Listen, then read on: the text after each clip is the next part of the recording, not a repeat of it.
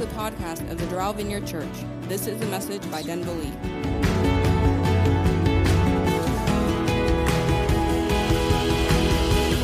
Just to give you like a little framework here, right? So Paul Paul gets saved. Um, and I love Paul. I, I, I, love the story of Paul because Paul's story reminds me so much of my story, right? Um, Paul's story, like when I got saved and, and I, I, I was considering like where to start in reading the Bible because I, had already read the Bible and, and I grew up, uh, you know, um, in a Christian home. And I, I find that most atheists who, who I've ever met grew up in Christian homes like like all, all my atheist friends you know um, they grew up in christian homes. And and so even for for me um, the years that i spent in in in my self-identification as an atheist you know um, I, I read the, the bible. But when i got saved and i started to read this thing with new eyes the, the lord kind of led me to, to, this person of Paul. And I just really got interested with Paul because Paul was kind of like me. Like, I, I didn't like Christians, right? Like, I, I, I, didn't like what, what Christians represented, I didn't like what they stood for. Um, I, I thought that they were the greatest hypocrites. And I, I wasn't wrong in everything, you know, but, but uh, you know, because there's some, there, there, there are many, and, and, and it's hard to be a Christian. Um, if, if you're new to this thing, it's hard to be a Christian. And if anyone tells you that it's easy to, to be a Christian, it's not true. It's like, it's like being a father. It's hard to be a father. You know, I, my wife and I celebrated our four year anniversary this past weekend, and, and thank you. And, and so we, we, we spent some time away, right? And we're there like talking and, and we're talking about the kids because that's when you're parents, that's all you know, that's all you do, right? Like you go away and you try to get away from like the parenting and you sit down at dinner, at this nice restaurant, and you're like, so you know what Jacob did today? Like, ah, oh, we're talking about the kids. And we spent like the whole meal just talking about the kids.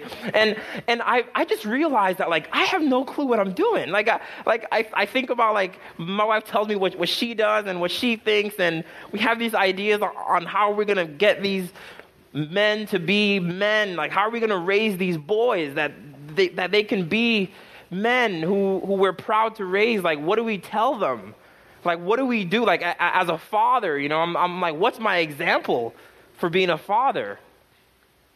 Like, I, I, used to watch Lifetime movies, right? I, I, guess like like like that guy, he was really gentle, you know, except for the crazy ones, because some of them on Lifetime they're they're crazy. Not those dads, right? But but like but like you watch movies and and, and you see people do certain like like what's a good father? Like like what makes out a good father? And and where am I getting my cues from in this? Like, and I find that I just make it up as I go along. You know, like I see my son do something, I'm like, that doesn't look right. But I don't know, like, should I, what, like, how, how do I respond when he's messing up, you know? And, and I, I just kind of bow down to the idea, you know, I was, I was at dinner, I was like, I just, another glass of wine. I have no clue what I'm doing. Like, like it's Father's Day, and if I'm going to be honest, I have no clue what I'm doing, and I'm about to go home, and I'm going to take another year into this father thing, and, and hope that next year I can say, hey, we, we're, we're getting by, and, and we're doing this thing somewhat right, you know? But Paul, Paul comes to a place where Paul had his beliefs on who God was. And Paul's beliefs on who God was were radically shifted. Like, it wasn't like he changed a few ideas, right? Like, my ideas on, on God was non existent. Like, it didn't appear to me that there could be a God because if there was a God, the world would look a little bit different. You know, it's like trying to come into my, it's, it's like telling you, hey, I'm a millionaire, and then you come into my house and it's, it's like a box, it's like a shoe box. He's like, no, you're not a millionaire. Mil- millionaires have something to show for their money. And I'm like, if there's a God, what's he showing for his money? And I look around and I look at the earth and I look at people and I even look at me and I'm like, if there was a God, then the world wouldn't look this way. And I had my worldview shaped on some of those principles because I believed that only one realm existed. And Paul had an understanding of God that was a little bit better than mine because he at least believed that God existed. But something happened with, with Paul, and he's writing to the church in Galatia. And what he's telling them, he's, he's validating himself as an apostle, right? Because there's some Judaizers that are coming in. There's some people who are coming in, and they're telling Christians how to be Christians. And they're not giving them right information. Have you ever met those people? Like they're telling you what to do, and you're like, ah, I don't really know if that's right. I don't know if that's really Christian. Like, it's good, but I don't know if that's what it means to, to be a Christian, right? I always find that people outside of Christianity love to tell Christians how to be Christians. Right? Like, if, if you were a Christian, you shouldn't be doing this. I, I thought you were a Christian. Like, you know, and, and, and so these Judaizers were coming in and they were defining what it meant to be a Christian. And, and what they were doing is they were forcing the Christians to actually follow some of the Jewish laws. And, and they were kind of undoing what Paul was teaching. And they even started, they not only um, in, invalidated the, the, the gospel that Paul taught them, but they also started to invalidate Paul. They were saying Paul is not really an apostle.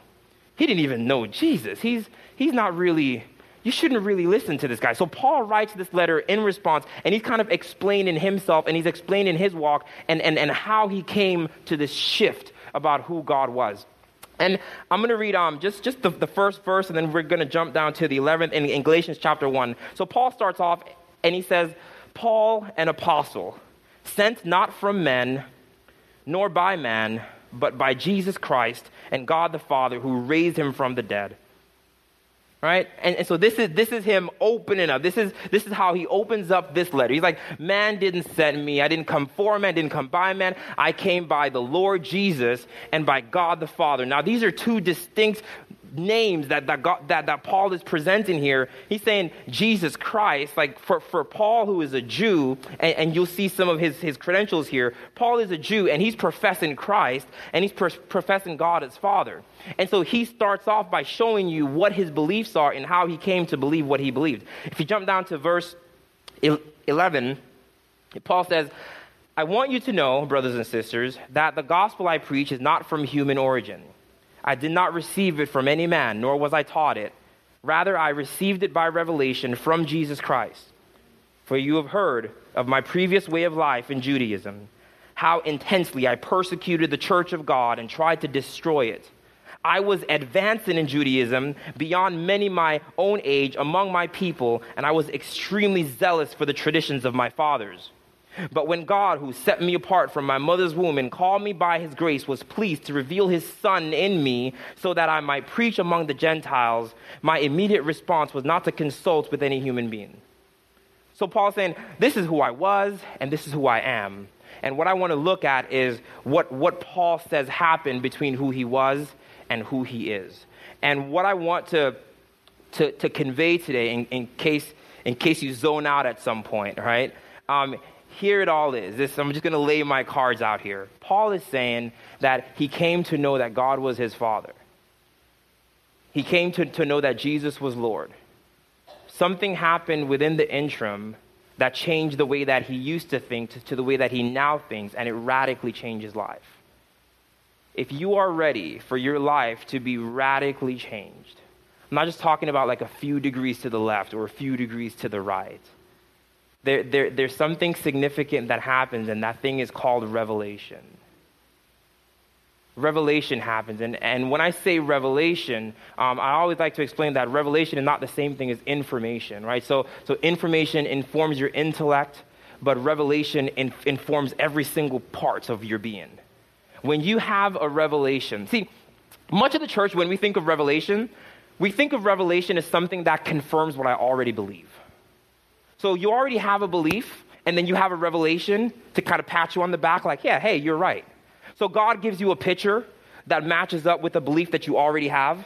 And then we say, I just had a revelation from the Lord, and He's confirming something that I already know, and He's proven my rightness. But there's a part of revelation that does something a little bit different. And revelation is not just to confirm our beliefs, but oftentimes it begins with destruction. Sometimes revelation begins by destroying your illusions. Sometimes revelation begins by tearing down your false ideas.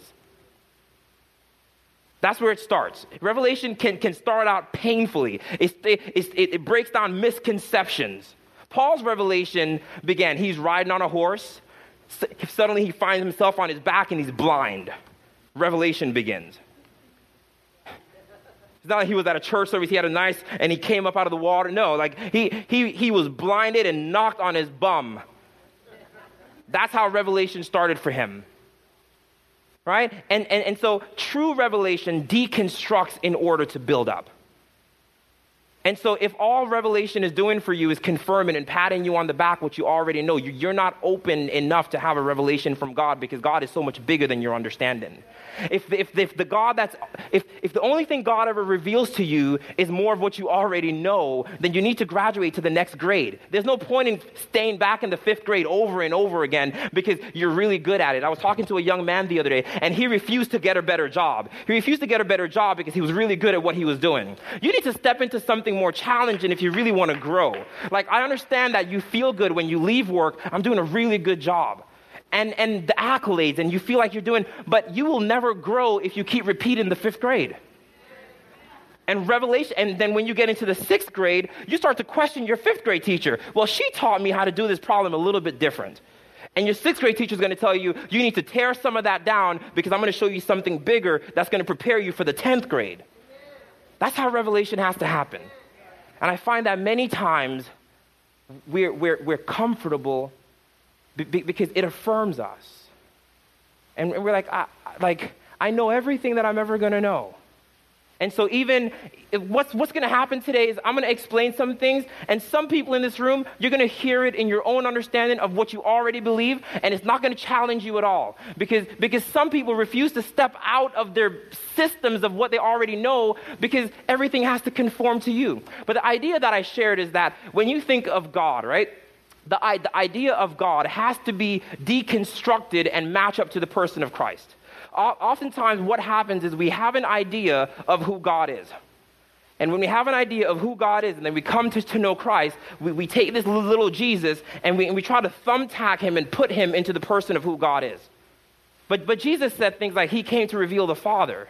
And so Jesus should be pointing to who God is. Your idea of God cannot point to Jesus. So people say things like, if God was real, this was me, if God was real, then people wouldn't be dying in Africa. So at some point, I, how the heck do I know what God is even like? What gives me the right to have an idea that God should be like something? Where did I come from with that idea? I thought that if God was real, then he should not, there, there should be no suffering. If God was real, I shouldn't be poor. Where did I come from with that idea? How did I come up with an idea that God was, was, was supposed to provide everything for me and I was supposed to never lack? Where did I come from with that idea? Didn't get it from Jesus. I was an atheist. Where was I coming from with this idea? I had a God that I created, and I created him so I could disqualify him as an atheist. And then, even as believers, we can create a God, and the, and the God that we create then Jesus has to now live up to that standard, and the God in the Bible has to live up to that standard. But that, this is where Paul was, and Paul had a revelation. And, and, and having this type of revelation that deconstructs and destroys and tears down illusions and misconceptions, this is not something that's, that's foreign, right? Um, God promises to destroy wisdom.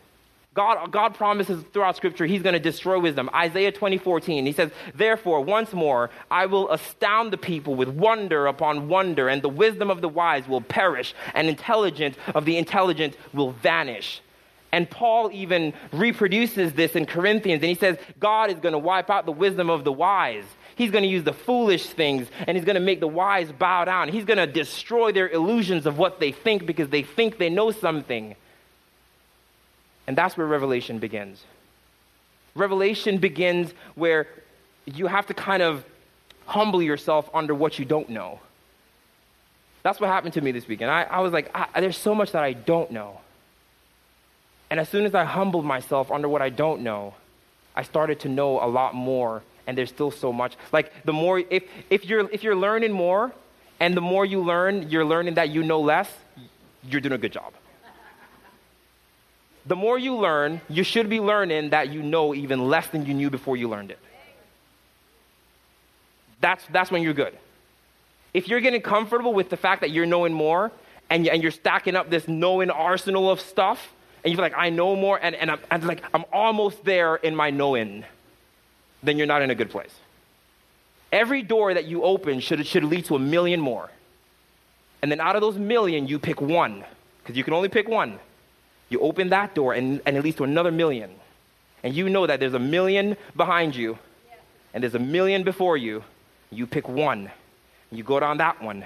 there's a million here. Now you're two million back. That's revelation. The more you know, the more you realize that you, because that's God. That's who God is. God is this ever expanding thing in the universe. Scientists look out in their telescope and they see that the universe is ever expanding and they're seeing that God is never ending. There's galaxies within galaxies. In every black hole, there's a universe and it's ever expanding and the universe is so big. How can we ever think that we have a knowledge of everything? So God comes to tear down what you know to build up what He knows, but what He knows is continually growing. So Paul begins his letter to the Galatians, and he says, Paul, an apostle sent from God, not by men, but by revelation of Jesus Christ and God the Father. And, and, and, and, in verse 14, he says, I was advancing in Judaism, and I was extremely zealous for my father's tradition. And Paul experiences that while he was chasing the dreams of his fathers, his forefathers, he came to know Jesus as Christ, and he came to know God as, as his father. He had a revelation of who God was. Paul, Paul and his fathers understood God as a creator. In the Old Testament, there's an understanding that God is a creator, that God is powerful, that God is mighty. They understood who God was outside of real personal experience with God. And, and, and then something happens where, where, where Paul has a new direction, and it wasn't separate from his father's direction, but it was just a greater revelation of it. And, and, and so Paul was chasing his father's dreams. Paul was chasing the dreams of his forefathers. And then Jesus came and showed him something real, and he started to chase something even greater than the dreams of his fathers. This is where life gets exciting, where you're no longer chasing the dream of your fathers, where the God of Abraham and Isaac and Jacob becomes the God of you where he's no longer just identified by my fathers, where I'm no longer just chasing the traditions of my culture, where I'm no longer just chasing what people think that I should accomplish by the time I'm a certain age. Whose dream are you chasing? So Paul says, I was chasing the dream of my fathers, dead men thousands of years ago. I was chasing something that they couldn't get to. And you know where Paul would have been? A thousand years later, he would have been chasing that same dead dream. And we would have been talking about Paul was chasing a dead dream. And, and he died like his forefathers died. And he never got to the dream that they were all chasing. But Paul had some type of a revelation. And, and Paul's revelation begins with this. He says that in verse 15, he says, But God, who set me apart from the time that, it, that I was in my mother's womb and called me by his grace. And as I was going through this, right, like um, in Isaiah and in Jeremiah and in, in, many places throughout the Old Testament and in the Psalms, we see this idea of a God who sets apart from the time that you're in your mother's womb. And, and I used to always believe that God was called Father, just like they did in Judaism, because He's a creator of all things. Like everything begins with Him, and thus He is Father. But as I just kind of laid down and allowed the Lord to like speak to me in a certain way, he says, No, listen, I set you apart from the time that you were in your mother's womb. You've, you've got to get this. Biologically, your biological father entered into your mother's womb and set you apart. There are millions of eggs in your mother's womb. And the biology of your father enters your mother's womb and it sets apart one egg, which is you. God says, I entered into your mother's womb and I set you apart before the foundations of the world. That's what makes him father. He's not father because he created the universe. He's not father because he's all powerful. He's not, all, he's not father because, because he causes the, the, the earth to spin on its axis. That's not what makes him father. What makes him father to you, this is why I'm not your father. I'm not your father, but, but there's a man who is your father. And, and what qualifies him to be your father is that from the time that you were in your mother's womb, amongst the other millions of eggs, that your father's biology entered into your mother's womb and set you apart. And thus, he selected you, picked you, identified you, made you who you are, gave you his DNA made you like him. I'm going to form you in my likeness and in my image. And God says, I entered into you. And, and then we get this picture. We get the same picture. And, and, and this is why we have to believe this gospel that the Holy Spirit came and impregnated Mary. And then Jesus came, and, and Jesus came to verify something that was spiritual and that was biological. You got to get this. Jesus is fusing, in the life of Jesus, he's fusing together biology and spirituality. Because God enters into Mary's womb and sets Jesus apart physically, spiritually. And then he becomes this physical, spiritual man. Fully God and fully man, impregnated by the Holy Spirit. And then Jesus identified his mission now to say, I came so that you might know the Father. I came so that you might know, that you might have a revelation of the fact that I don't care what your father was like. I don't care about the biology of the man who entered into your mother's womb and set you apart. I don't care what he did after he did that. Because before he had the opportunity to, to enter into your mother's womb and set you apart, before the foundations of the world, God entered into your mother's womb before your mother was born and set you apart for his purposes and made you to look like him. So Paul says, this is how Paul describes him. Galatians 1:15. He says, "But he said, This is who I was, but God, who set me apart from the time I was in my mother's womb and called me by his grace. This is how Paul identifies him. What is he saying? Father. Not just because it's a good term, not just because he's pop, but Father, because he set me apart. And I don't know whose dream you're chasing today, but the momentum changes when you realize the fact that you are a dream that's being chased. This is, this is what happens. I'm chasing the dreams of my children. I don't know what they're dreaming about, but my parenting skills are, they are defined to chase them. When you realize that you have a father, you, see, I don't want you to glory in the fact that your heart is pursued after God your heart needs to rejoice in the fact that there's a father who's pursuing you. I don't, I don't know if my kids are pursuing me. I don't, I think they like me, right? Like, like I mean, I feed them, I, I get home, I hug, like, I try to be nice to them, you know. I don't know if they like me, but whether or not they like me, I'm pursuing them. Everything I do is my pursuit for them. They are my dream. I, I dream about what their life is like and then I do something about it now. When you understand that God is your father, you're no longer impressed by the fact that you're chasing him, but you realize he's chasing you. You are the dream of his heart. You are the dream of his heart. this is cool. Listen, God, this, this, this is what God did. Listen, God had many options, right? God had many options. He could have came as a donkey, could have came as a dog, You have to understand that humanity, because see, in, in, in Judaism, when I read through the Old Testament, I get the idea that the Jewish people had an idea of, of God, uh, of, of, of themselves, who, who were just like a part of creation. You're not just a part of creation, you're not just another created thing. You were made to subdue and rule over creation. You are the prize of all creation. You're so much the prize of all creation that before God even made creation, he set himself apart as a man, Jesus. And when he made man, he had Jesus in mind. Humanity is the prize of God's creation. I know that sounds a little boastful and a little ambitious. I'm better than the dogs.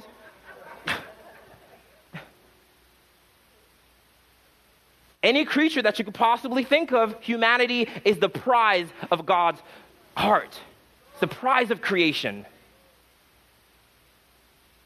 Now, I want you to take that equation and take it away from yourself and to other people. The prize of creation. Got a little less there. It's okay. It's okay. Yeah, even those people that we treat like dogs, a prize, they're a prize of God's creation. A prize of God's creation. That brings us to number one, if you're following along on your, your outline. Jesus reveals the Father. Matthew 11, 27 says, So, no, Jesus is speaking. He says, No one knows the Son except the Father, and no one knows the Father except the Son, and those whom the Son chooses to reveal to him. Jesus says, You cannot know God as Father apart from him. You can know him as creator. This is, this is, see, This is how, in, in the ancient times, um, nomadic people would go out and they would see the sun, they would see the moon, they would see the stars, they would see creation, they would see the development of life, and they would conclude that there's a God. There was always an idea that there was a God. There was always an idea that there's something out in the universe that is kind of like a God. But if, yeah, if you have an idea about God in this kind of way, that leads to idolatry. Because then you have a God of the sun, you have a God of the moon. That's how that stuff came about, because they realized there was a God, but they didn't realize who he was. If you have an idea of God that is apart from Jesus, you still don't know God. Jesus says, No one knows the Father unless I reveal him. Every idea that you have about God must qualify itself in Jesus.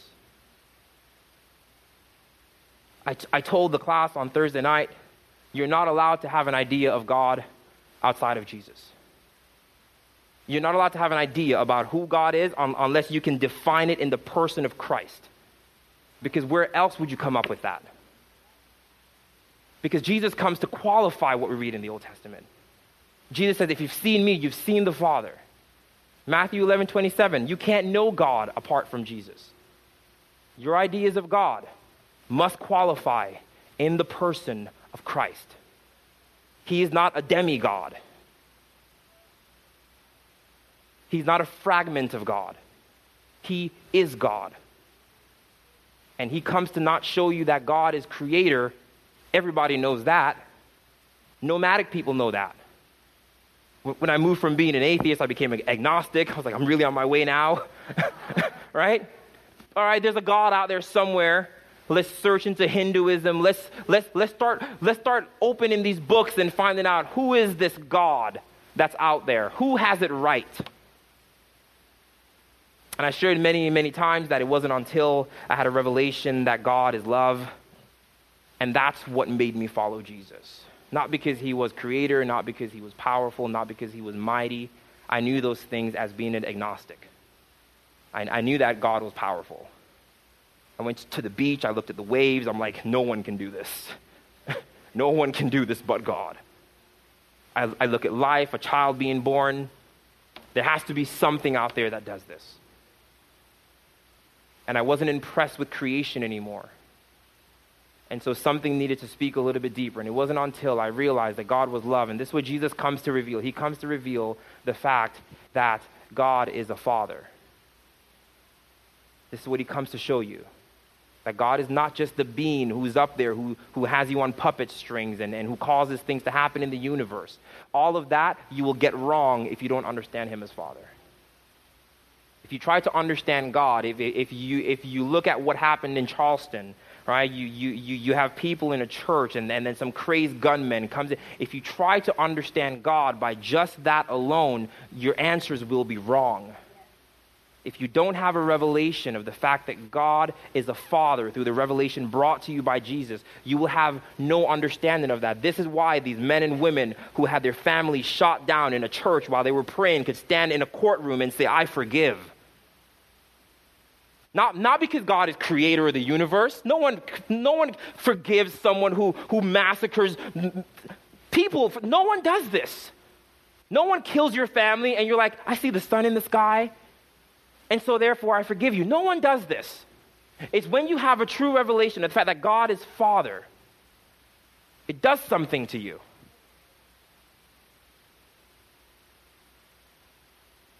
So Jesus came to reveal something that was never known before. Jesus came to reveal something that was never known before.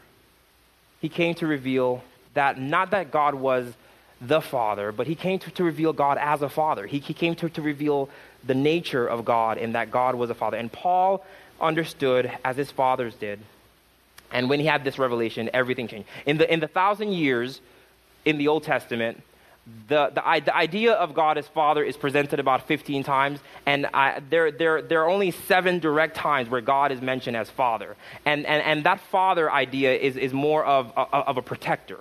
So they, they understood that God was protecting them. When they fought um, in, in the Exodus, they, re, they realized God was protector. But when Jesus comes, just in those four Gospels alone, when Jesus comes, Jesus mentions that God is Father 150 times. He says, Father. But you've got to understand that He's Father. I'm not just coming, because He's speaking to the Jewish people who know that there's a God. So, what else is he going to tell them about God that they don't already know? He's not coming to tell them that they're wrong. The Jewish people are not wrong about God. Jesus came to, to show them that he's Father. And what has to happen sometimes in this revelation, it has to destroy some of your ideas so that it could build up the truth. And when Jesus uses the expression Father, the subtext or, or, or, or, the, the, the inference is, is that God is in relationship to you. And everything Jesus does shows us what the Father is like. So just turn to John uh, 5. And I'm just going to illustrate this through one passage. There, there are many passages. If you read throughout, if, if, if you take this message today and you read throughout all the Gospels with the idea that God is revealed in Jesus, if you read the Bible with the idea that God is revealing what the Father is like, Everything that God does is what Jesus does. Everything that Jesus does is what God does. We become hateful Christians if we define God outside of Jesus. Really, really, really simple. That's who we'll be. We'll, we'll become Christians that hurt the world because we'll have ideas about God that are not represented in Jesus. And if they're not represented in Jesus, they came from your own brokenness. They come from your own sin. They come from your, your own desire, your own selfish wants, what you think should be in the world. John, John 5, Jesus says that he can only do what he sees the Father doing because whatever the Father does, so the Son also does. Everything that Jesus does, he's doing what the Father is doing, right? Everything that Jesus does, he's doing what the Father's doing. Everything that Jesus does is what God does. Think about some stuff that Jesus does. Everything that Jesus does is what the Father does. And if Jesus doesn't do it, I caution you. I, ca- I caution you to question your conclusions when you start to think about who, who God hates, when you think about who's go, hey, think about who's going to hell, when you, when, you, when you think about what has to find its qualifications in the person of Christ, and may I remind you that this man who presented himself to be God, who said that he reveals the Father, his greatest ridicule was that he hung out with sinners. His greatest ridicule was that he hung out with prostitutes and tax collectors. He hung out with the deplorable. He hung out with people. If you saw his Facebook and his Instagram partying with people, you would think this man cannot be God. You, you, you, would, you, you would pray for him. You, you definitely wouldn't go to his church because you would have an idea about what God was like apart from him. This is why the equation has to work backwards. What does God look like? God looks like a person who hangs out with prostitutes. Yeah, you can know him as creator of the universe, who uphold. What's God like? God is the type of person who feeds thousands of hungry people. That's what God is like.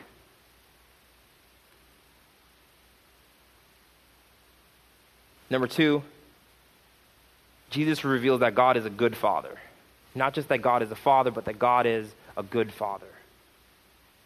Because even if he comes to reveal him as father, you will still have your own inferences from your own fathers as to what he was like. I, I, I have a good father.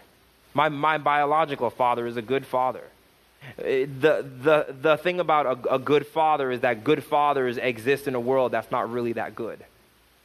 And it changes the consistency of what fathering looks like. And so while, while my father is a good father, what my father did as a good father was that he went out to provide for his children because that's what good fathers do. And if he didn't do that, he would not have been a good father.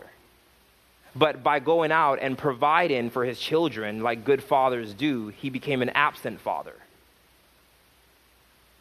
So I can't define father through him, as great of a man as he was. I don't care how good your father is. When I, when I say father, I'm saying that Jesus has to reveal what father is like. So, fathers in the room, Jesus has to reveal what fathers ought to be like. I'm like, re, I'm like relearning my parenting from, from looking at Jesus and, and how he speaks and what he does and what he says. Because otherwise, my, my, my default is what did my father do? And I would end up reproducing in the earth what my father did. All right, here's the exciting part But if you look at what Jesus does, you will reproduce in the earth what the Father's doing. Father, which, Father, which art in heaven, thy kingdom come. How does the kingdom come? The kingdom comes when you reproduce what the Father is doing. If, you, if you're not reproducing what Jesus reveals the Father to be, if you're, not re, if you're not reproducing that in the earth, you will reproduce what your father did. And he may have been a good man. Some of your fathers may not have been good men.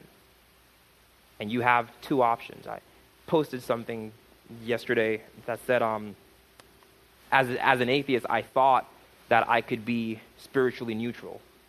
I thought that I didn't have to pick a side on spirituality. But it wasn't until I picked this side that I realized what side I had always been on. See, when you choose to acknowledge and follow God as your father, you realize that the man who you were following all the time was some other guy who wasn't God. It's not until you submit to the idea and to the revelation that God is your father and you start to reproduce that on the earth, you can look back and say, I've wasted these years reproducing another type of father, reproducing the idea of another type of father. And even wives and ex wives, you will, you will reproduce the man who fathered your children if you're not careful. And he may have been a good man I don't care how good he is. I, I, I don't want my wife to reproduce father by the way that I father. I, I need her to reproduce what Jesus reveals as father and reproduce that in the earth because that is the only way the kingdom will come. And especially if you're in the room and, and you've been divorced, your idea of father, if you have children, you will reproduce what that man did. You've got to have this revelation as God as Father. It is not an option.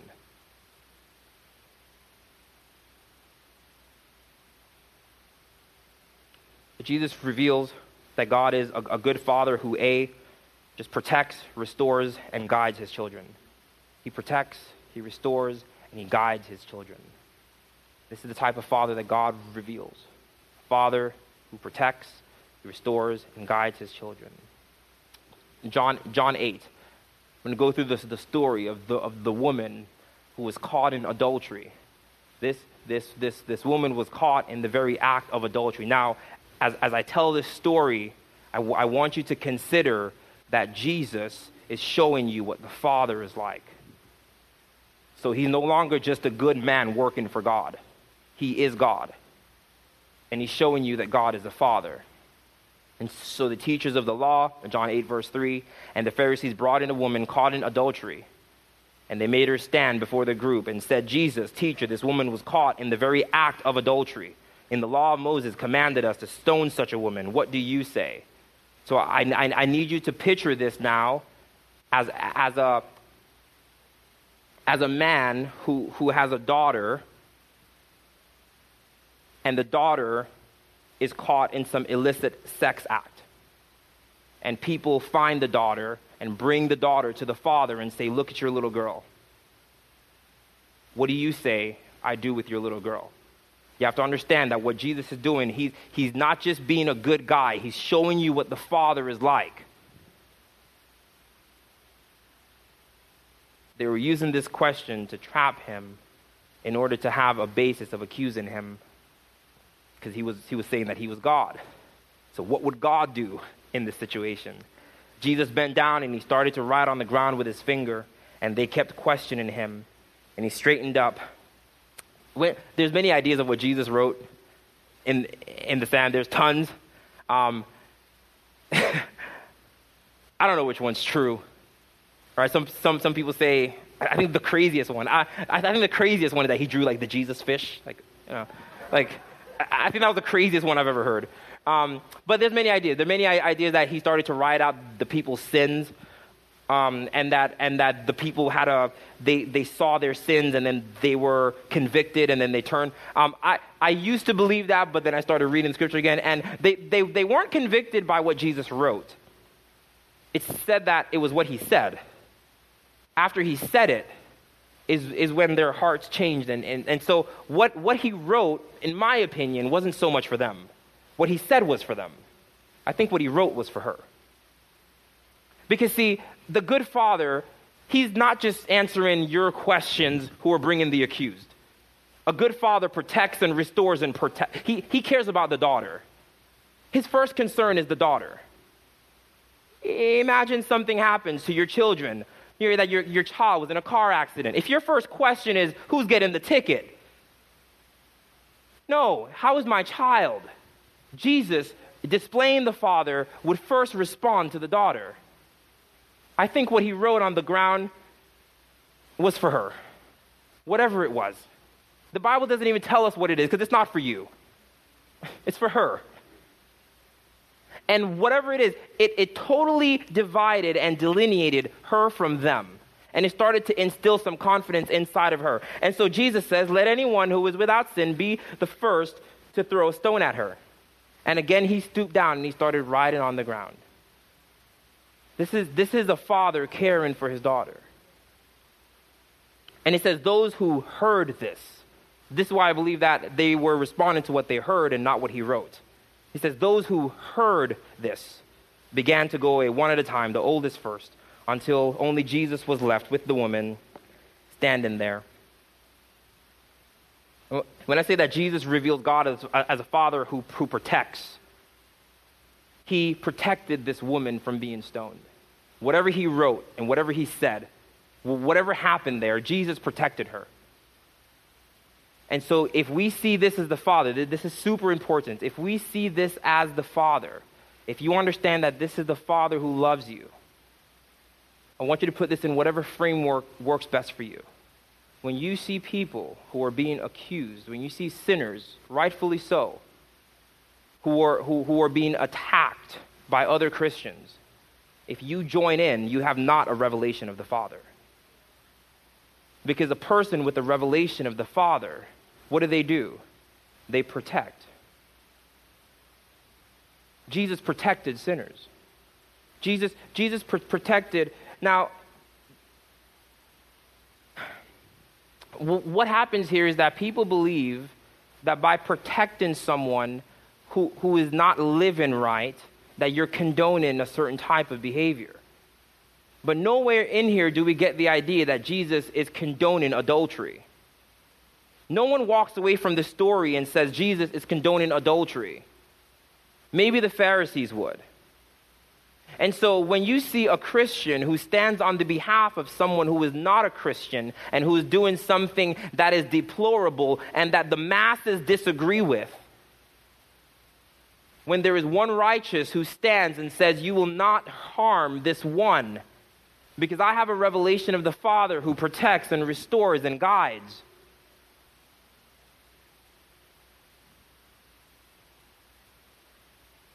And so Jesus straightened up and then he asked the woman,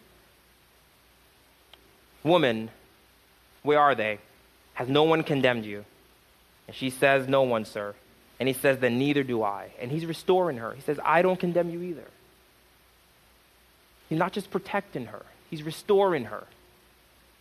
This is not a good man doing a good thing. This is Jesus revealing the Father. This is, this is what a good father is like. I can't imagine a father finding his daughter in this kind of way and treating her badly. Here's my problem with some of the responses. And, and I'm sorry if, if I'm, I'm saying a lot without trying to say too much, to be honest with you, because I don't want to open up a huge bag of worms that I, I only have like 10 minutes left to, to really unpack this thing, right? I'm probably not going to finish with this anyway. But I just, I, I, just, I just really need you to understand this as Christians in this room, you don't have the right to attack people who live differently and think differently than you do. That's called the Christian Inquisition. That's what that's called. And that happened because they had not the revelation of the Father. The revelation of the Father doesn't protect his own in the sense of what you're thinking is your own. And so when Christians are getting persecuted, we get riled up. Like, Christians, those are my own. Those are not your own. Because when you have a revelation of the, of the Father, your family grows a little bigger. And so when other people outside of Christianity are being persecuted as a people group, you have to stand in a certain way with them to be like this. the same way that you feel about persecuted Christians. If anyone else is being persecuted, these are some of the ideas that Abraham Lincoln had. When you're talking about the, uh, the abolition of slavery, this is, these are the ideas is, is, is that I, I can't just join in with the masses and what they believe is wrong and right. Someone has to be bold enough to stand up. And I have not met many Christians who, who, who have received the heart of the Father in such a way that they live it out in their lives. This is, this is my journey, and I invite you to it with me. My journey is not just to love other Christians. Jesus is not concerned about loving the Pharisees. You, guys have got to get this. He's not concerned about loving the, the Pharisees because they, are, they already have their little sect. Jesus would be worried about those who stand outside of our church, who stand outside of Christianity, who stand outside of your framework of what's right and wrong. These, this is what he's doing here. This is why he gets killed. He, he dies for this. It's not just a good idea that he believes in for the moment so he can get some accolades. He's like, I'm, I'm willing to die for this woman who's caught in adultery. And no one, listen to this, no one, I, I, I, see some uncomfortable faces and I'm sorry, but no one comes to the conclusion that Jesus is condoning these types of behaviors when he protects the person because he sees the person. All right. Then he says, now go and leave your family, uh, go and leave your life of sin. I'm sorry, he says, go and leave your life of sin. And, and, and, and what's he saying? He's saying, go leave your life of, of sin, and he's guiding her. That's what a good father's doing. He's just guiding her. Now, the Bible doesn't say she listened. The Bible doesn't say that she didn't do it again. And Jesus would have known if she wouldn't have listened.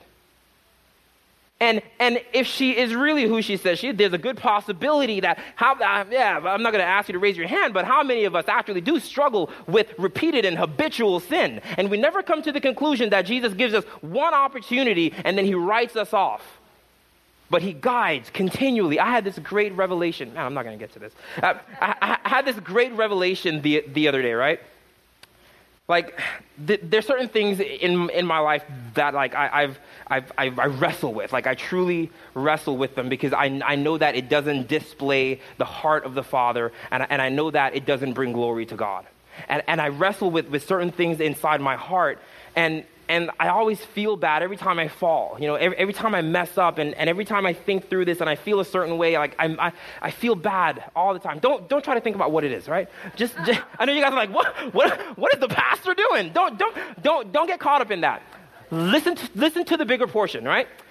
The idea that I had was that, like, God, God, God came and trying to say this without telling you what it is.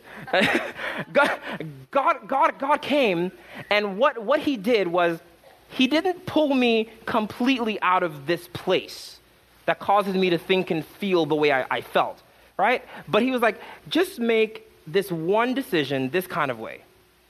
Now, you're not going to come out of all of it, but just, just, just do this one thing. And yeah, these other things are going to still look wrong. And these other things, the feelings of your heart are still going to be bad. But just, just, just one thing. Just change this one thing. And I'm like, all right, cool.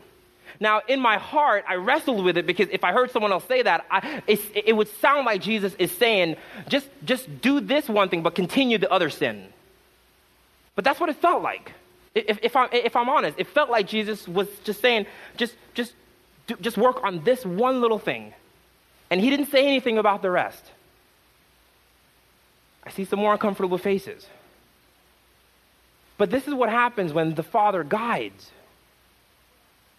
This is, this is what guiding looks like. Fathers, mothers, this is what guiding your children looks like. Some, yeah, sometimes I want to grab my, I want to snatch them up too. Sometimes I want to snatch up my kids. But I can't because they're just going to go back. But there's something that happens lesson by lesson, moment by moment, little talks here and there. Hey, just just just this one thing.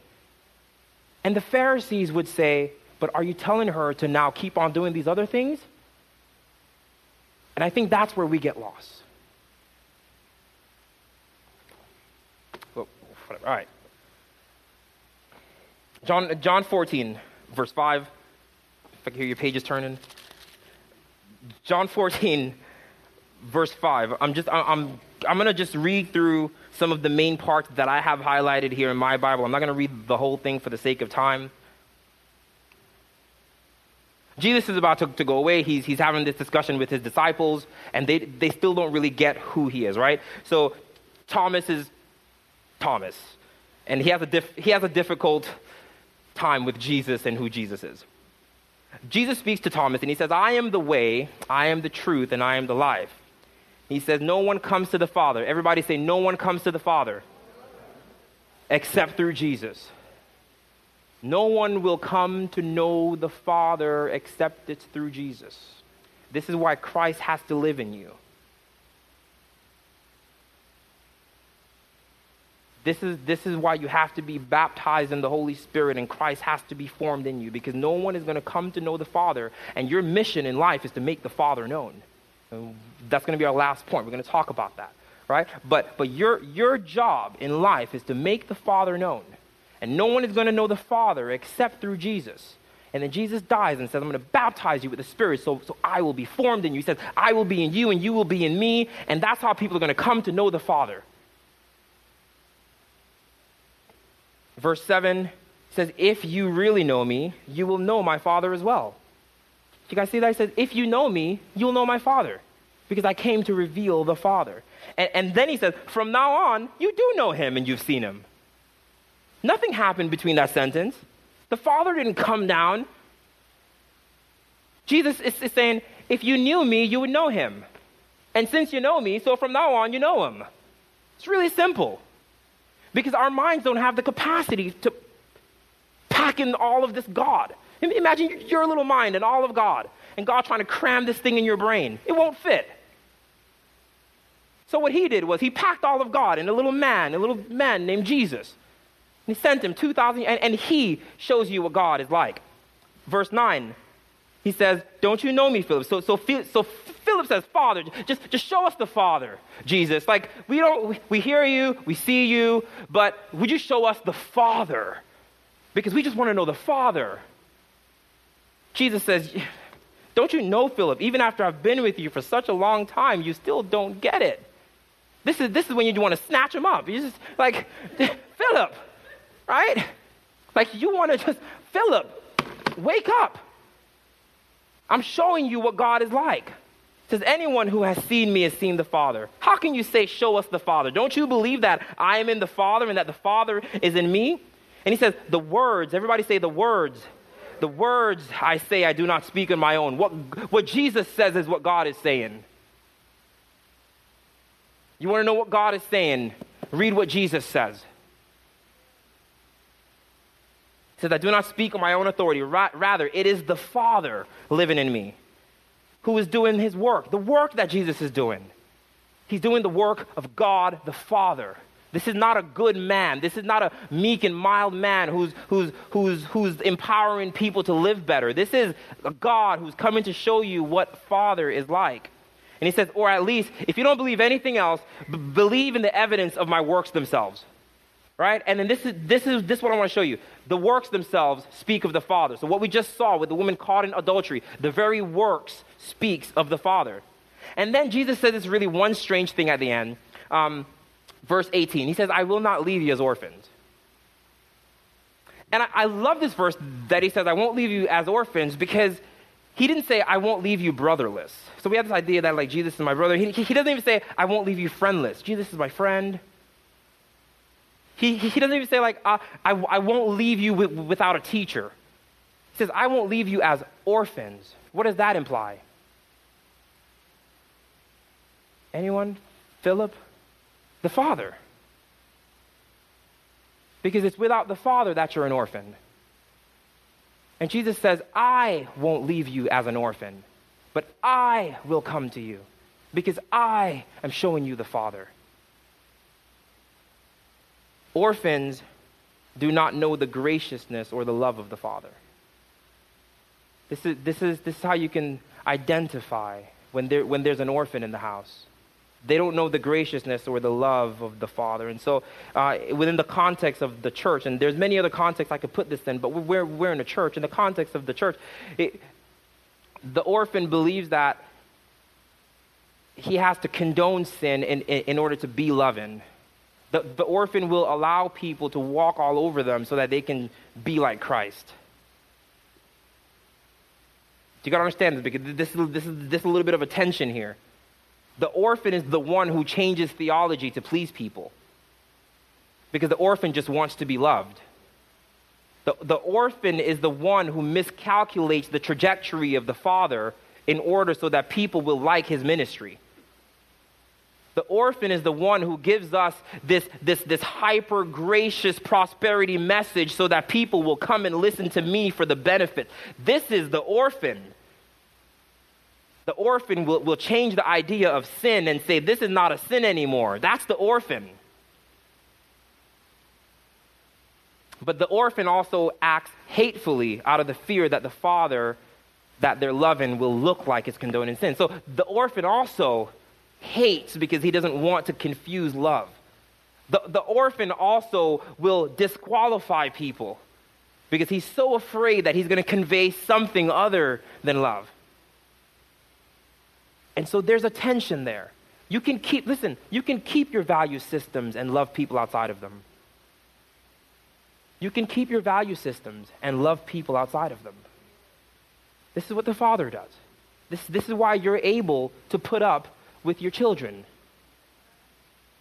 Because they have systems that are not your own. And you don't change your systems to please your children. But you keep your systems and you love your children and you understand the Father. And in being loved by the Father, you can still be loving and gracious and merciful and not tolerate sin. It's very, very, very possible. And lastly, second last, God is a good father who raises his family. God is a good father who raises his family. This is, this is, this is what good fathers do. And there's some fathers in here, your situation may, may, may look a little weird for whatever reason. But it, it's, it's, not, it's not just the work of the Father that inspires you to raise your family. It is the heart of the Father that inspires you. That's why I can stand here at 29 years old and appreciate my absent father because I understood that he wasn't away because he didn't love me, he was away because he loved me. It's, it's, it's, it's, it's, it's having the heart of the Father that makes me un, un, understand that He wasn't abandoning me, that he, but rather He was out working to provide and protect for me because that was the model that He had. That was the capacity for living that He had.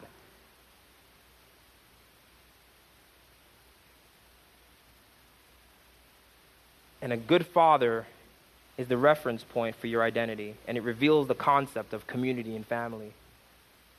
And so, a good father reminds us of two things. A good father reminds us, number one, that you're not an orphan, so you don't have to fight for significance in the house. You're not an orphan, so you don't need to fight to be significant. You don't need to talk about people. You, don't need to backbite. You don't need to backlash. You don't need to hold on to sin. You don't need to hold grudges. You don't need to not ignore people. You don't need to do any of that for significance and to feel better because you're not an orphan. And, and also, the father reminds you that you're not an only child the Father reminds you that you're not in this thing by yourself. I know you like to have, we, we like our Jesus party, just, just, just me and Jesus. But the Father comes to remind us that we're not an only child. And so, with receiving the Father, you're entering and submitting into the family. Matthew 6, 9 to 13. Jesus says to pray like this Our Father, our Father, not my Father, our Father, which art in heaven, hallowed be thy name, thy kingdom come on earth as it is in heaven. Give us this day our daily bread and forgive us of our trespasses. You can no longer just pray about you and your sins and your trespasses and your daily bread. He's expanding the capacity when you identify him as Father. He says, and forgive us of our debts as we forgive our debtors. And lead us not into temptation, but deliver us from evil. When God says our Father, it, it, when God is our Father, no one is an orphan. He says, Give us this day our daily bread. And it means that our brothers and sisters' daily bread are just as important as ours it is not okay for us to only pray for food when we're saying grace because there's other people out there that we ought to include. If you're praying just for you and not for them, you're not praying as Jesus taught you to pray when he's revealing the Father. You're not an only child. He says, Forgive us of our debts, forgive us of our sins. It's not just you. You ask for forgiveness on the behalf of others. Father, forgive them. This is what Jesus displayed the Father. Father, forgive them because they don't know what they're doing. They weren't on their knees talking to the Father, Father, forgive us. Jesus was displaying the Father. And he's saying, he's, you've, you've got to pray for them also. You can't just pray for you. When God is your Father, the reconciliation and restoration of families and cities and countries become just as important as personal friendships. And so when two countries are not getting along, it, it, it, should have the same kind of hurt when you and your friends break up. Us, we're in this together. This is what happens when we have the revelation of God the Father. Lead us not into temptation, not just you, us. Lead us not into temptation, but deliver us from evil. Your prayers have to be bigger than your own personal circles and situations when you realize that God is the Father. And lastly, see, God is a good Father who creates a legacy. Good fathers create legacy. Good, good, good fathers leave something behind their names, and the world can have ideas of who God is, but not have a clue what the Father is like. It's very easy for the world to have ideas about God and no clue about the Father. John 20, verse 21, Jesus says, Peace be with you. As the Father has sent me, I am sending you. In the same way that the Father sent him to display what God is like, he says, I am sending you you sitting in these chairs being loved by the Father, I need you to go and show the love of the Father and create a legacy in the earth. Because otherwise, the name of your Father dies with you. Whatever your last name is, it can die out if there's not a legacy. If you leave nothing behind, if you leave nothing in the earth that bears your family name, we have a mandate to reveal who the Father is. It's not an option. It is not something that only a certain type of people within the church does. Every single person, and, and, and even if you're not a Christian and, and, you're, and you're hearing this today, the Bible says to he who knows and doesn't do, to, to, to him it's a sin. So I have expanded your circle today just by telling you this, and now you're responsible for it. So, so you, you can't walk out of this room now and, and say, Well, I don't know about that because I have introduced this into your circle that it is your job to make the Father known. This is why the Spirit comes and fills you. This is why Christ is formed in you so that he can be known through you because from him and through him and to him are all things. Romans 11. That's what Paul is talking about. It's not just for you to enjoy. Christ in you is not just for you to enjoy. Christ in you is for the world to enjoy. Listen, look up for a second. People should be enjoying you. People should enjoy your company. They should enjoy your conversations. And if they're not, let's reevaluate that. Because Christ is in you. We hope you enjoyed this message from the Doral Vineyard Church by Denville Leafs. For more information, please visit us at doralvineyard.org.